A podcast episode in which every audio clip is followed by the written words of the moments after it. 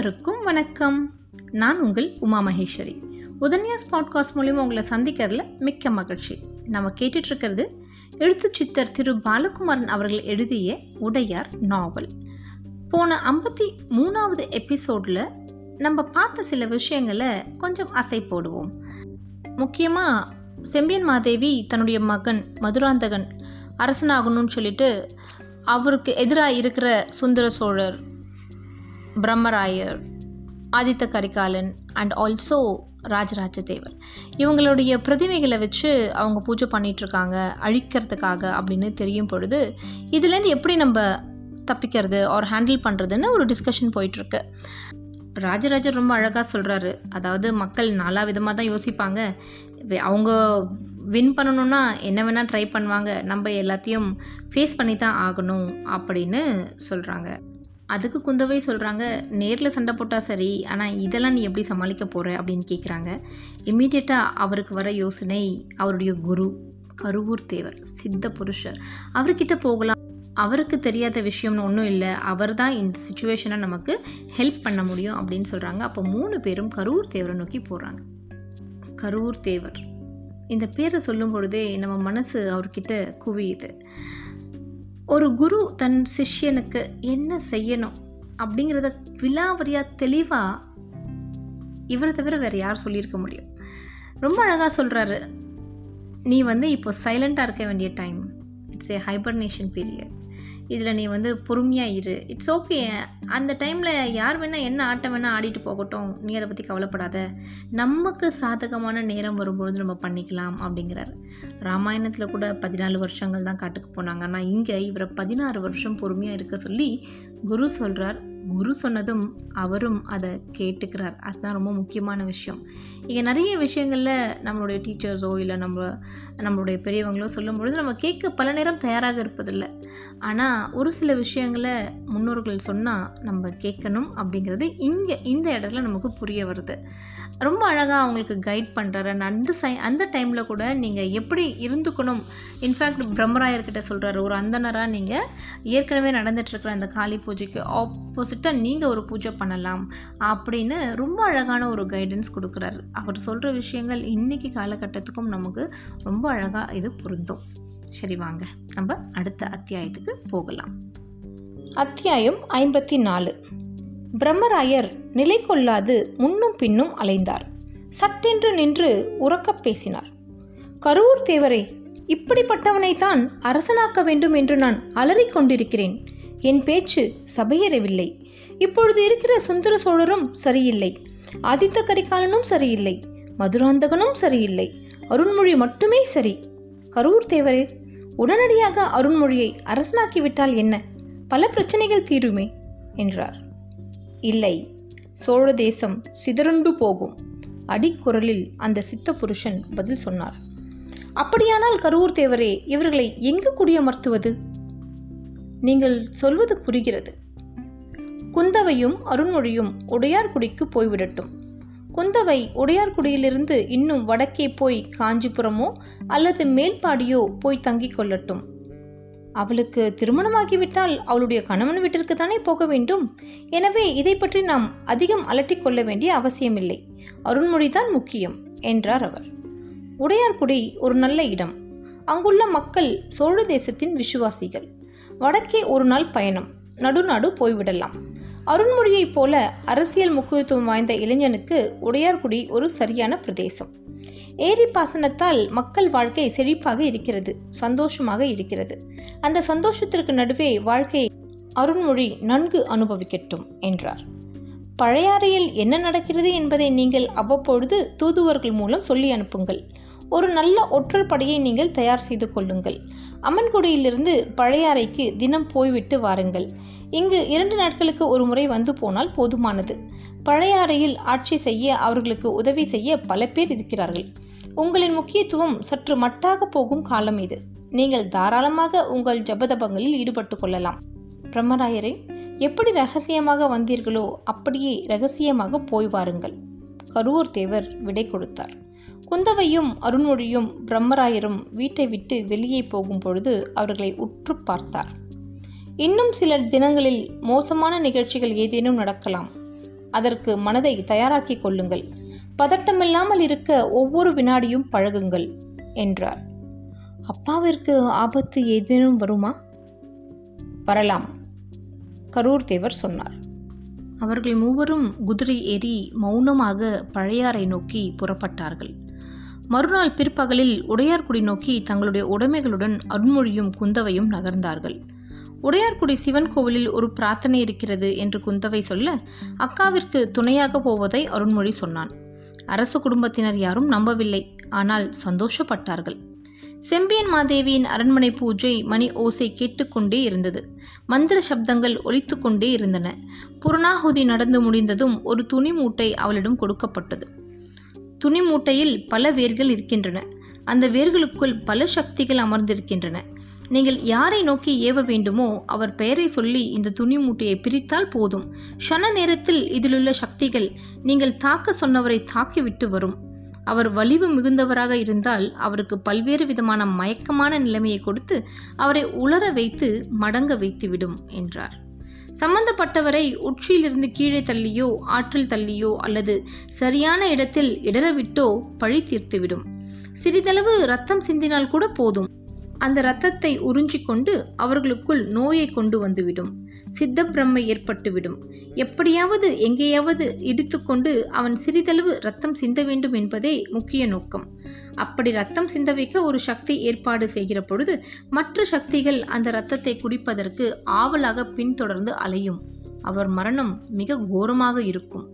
நிதானமாக விவரித்தபடியே சேர தேசத்து அந்தணர்களான ரவிதாசனும் பரமேஸ்வரனும் ஒரு மூட்டையை மரியாதையுடன் செம்பியன் மாதேவியிடம் கொடுக்க செம்பியன் மாதேவி அதை வாங்கி கொண்டாள். தரையில் வைத்தாள் உட்கார்ந்து கொண்டாள் கை கூப்பினாள் மூட்டையை பிரித்தாள். என் பிள்ளைக்கு எதிராக தன்னை நிலைநிறுத்தி கொண்டிருக்கிற ஆதித்த கரிகாலன் அடியோடு ஒழிய வேண்டும் முடிச்சை அவிழ்த்தாள். உள்ளுக்குள் இருந்த வேர்கள் புரண்டு விழுந்தன. ஏதோ நகர்ந்து போனது போல எல்லோரும் உணர்ந்தார்கள். ஆறாவது கோப்பை மதுவை குடிக்க முடியாமல் கீழே போட்டுவிட்டு படுக்கையில் சாய்ந்த ஆதித்த கரிகாலன் தன் மீது ஆறேழு பேர் ஏறி உட்கார்ந்து கொள்வதை உணர்ந்தான். யாரது? என்று உதறி எழுந்தான். மறுபடியும் தரையில் விழுந்தான். ஒரு மனிதன் எதிரிகளோடு சண்டையிட்டு இறந்து போகலாம். காட்டு மிருகங்களால் சூழப்பட்டு அவைகளால் தாக்கப்பட்டும் மரணமடையலாம். நோயுற்று விழலாம். கல் தடுக்கி இறப்பு நேரலாம். ஆனால் யாரோடு சண்டை போடுகிறோம்? எவரால் தாக்கப்படுகிறோம்? எதனால் தம்மை மரணம் நெருங்குகிறது என்று தெரியாமல் சூட்சும சக்திகளால் சிறிது சிறிதாக கொல்லப்படுவதை விட மிக கொடுமையான விஷயம் இந்த உலகத்தில் வேறு எதுவும் இல்லை இதனாலேயே ஏவலும் பில்லி சூன்யமும் இழிவான விஷயங்களாக கருதப்படுகின்றன. ஆண்மையற்ற பேடித்தனமாக வர்ணிக்கப்படுகின்றன. நல்லவர்கள் இம்மாதிரியான வேலைகளை செய்யவே மாட்டார்கள். மனிதர்களிலே கேவலமானவர்கள்தான் சூட்சும சக்திகளை தங்கள் வசத்திற்கு கொண்டு வந்து இந்த சக்திகள் மூலம் தங்களின் எதிரிகளை அழிக்க முற்படுகிறார்கள். ஆதித்த கரிகாலன் தவித்தான். முன்னும் பின்னும் அலைந்தான் படுக்கையை விட்டு வெளியே வந்தான். அவனை தொடர்ந்து பல பேர் வருவது போல ஒரு பிரம்மை இருந்தது. யாரோ கைகளையும் கால்களையும் பிடித்து இழுத்து இடற வைப்பது போல ஒரு நினைப்பு எழுந்தது. தப்பு மதுவின் மீதா? தன் உடம்பின் மீதா? மனோநிலையின் மீதா? அல்லது இந்த இடத்தின் மீதா? என்று புரியாமல் தவித்தான். யாரையேனும் உதவிக்கு கூப்பிட வேண்டும் என்று வாய் திறந்த பொழுது வாயும் அடைக்கப்பட்டது. தொண்டையிலிருந்து மூச்சு மட்டுமே வெளியே வந்தது. குரல் வெளியே வரவில்லை. பல முறை முயற்சி செய்தும் தொண்டையில் இருக்கின்ற நாளங்கள் அசையவில்லை.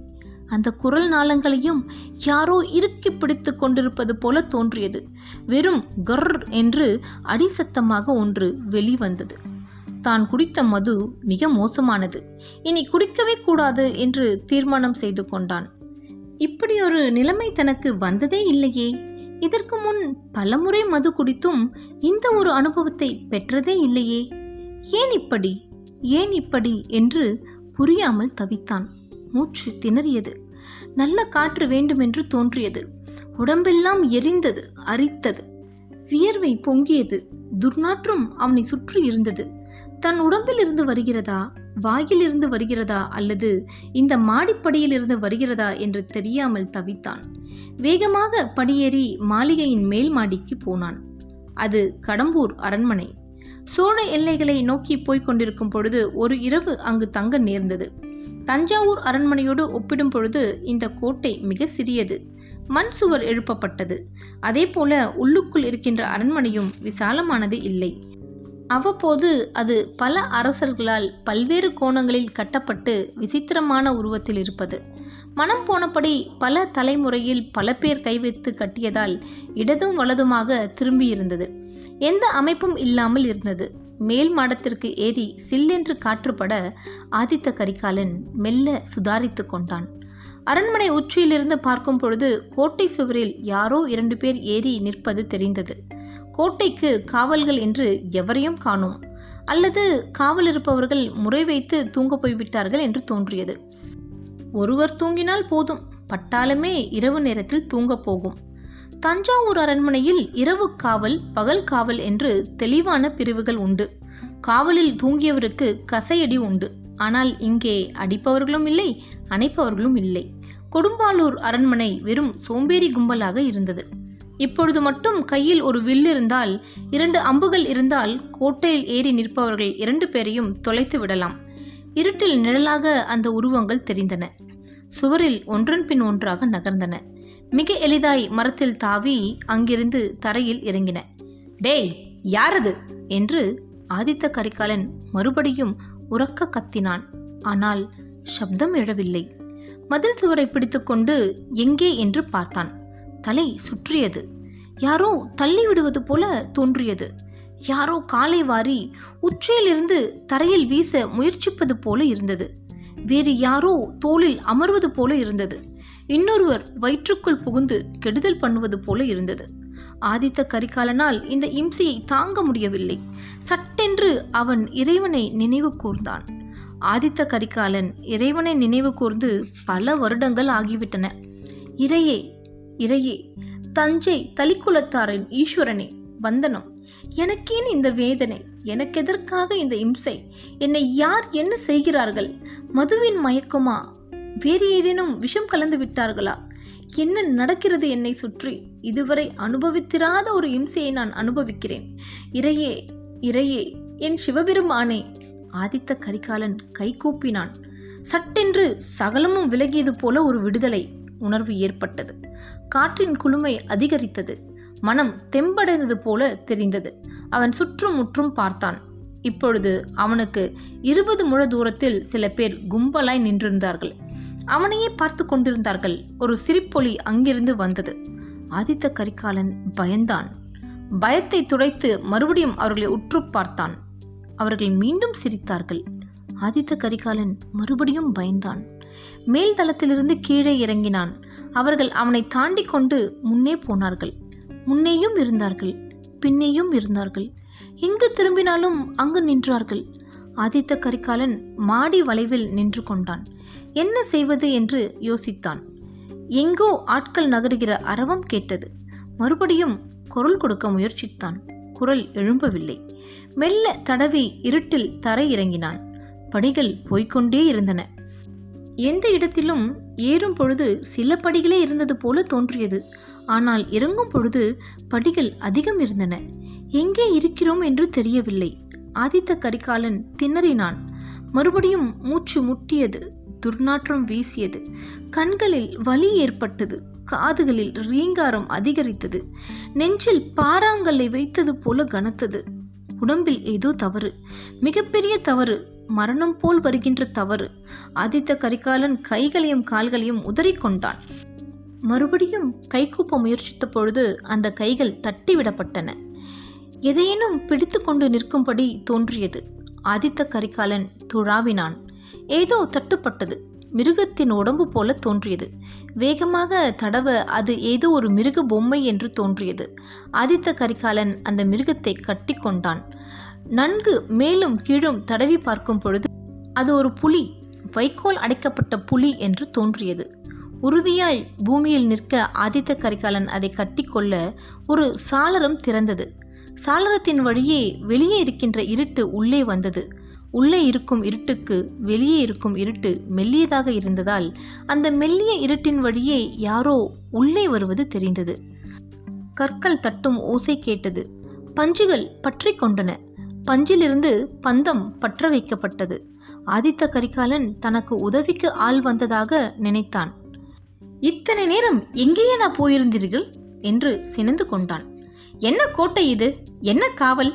யார் எங்கிருக்கிறீர்கள் என்று எவருக்கும் தெரியவில்லை.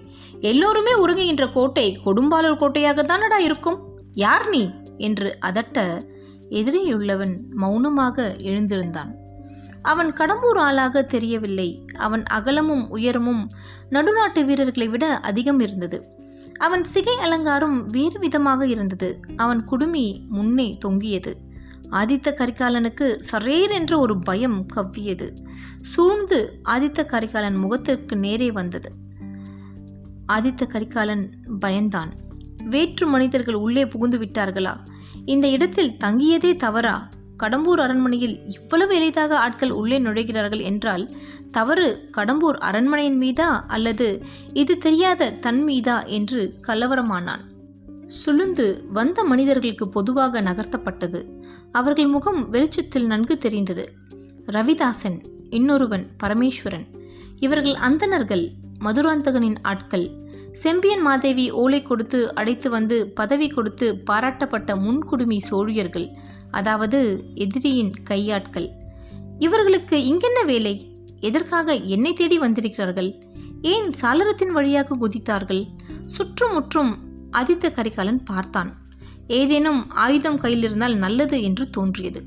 செத்த புலியின் கழுத்தில் ஒரு சங்கிலி கட்டப்பட்டிருந்தது. சங்கிலி கோட்டை சுவர் வரை போயிற்று. இதில் அலங்காரமாக இருந்தாலும் இப்போதைக்கு உதவும். முழு பலத்தோடு புலியின் கழுத்தில் இருந்த சங்கிலியை பளிச்சென்று அறுத்தான். புலி கழுத்து துண்டாக விழுந்தது. வாட்கள் உருவும் ஓசை தெளிவாக கேட்டது. ஆதித்த கரிகாலன் வயிற்றில் மறுபடியும் ஒரு பயம் உணர்ந்தான். இத்துடன் இந்த அத்தியாயம் ஐம்பத்தி நாலு முடிவடைகிறது. அப்படியே ஆதித்த கரிகாலனோட பயத்தை நம்ம ஃபீல் பண்ண முடியுது இல்லையா? என்ன மாதிரி ஒரு சுச்சுவேஷன் எவ்வளோ பெரிய ஒரு வீரனாக இருந்தாலும் என்ன ஒரு தைரியசாலியாக இருந்தாலும் எதிரில் நேரில் நின்று சண்டை போடக்கூடிய ஒரு எதிரியை நம்மளுடைய வீரத்தால் வெற்றி கொள்ளலாம். ஆனால் இப்படி சூட்சும உருவத்தில் ஏவல்லாம் செய்யப்படுற விஷயங்களை எப்படி சமாளிக்கிறது? அந்த நிலையில் கூட கடவுளை எப்போவுமே யோசிக்காத ஆதித்த கரிகாலன் அந்த சன நேரத்துக்கு சிவனை நினைக்கும் பொழுது அவனுக்கு ஒரு ரிலீஃப் கிடைக்குது. இதுலேருந்து நம்ம தெரிஞ்சுக்க வேண்டிய விஷயம் கடவுள் என்றைக்குமே நமக்கு துணையாக இருப்பார் அப்படிங்கிறது தான். ரொம்ப பயங்கரமாக போய்கிட்டு இருக்கு. இனி அடுத்த எபிசோடில் என்ன நடக்குதுன்னு நம்ம பார்க்கலாம். அதுவரை நான் உங்களிடமிருந்து விடைபெறுகிறேன். நன்றி வணக்கம்.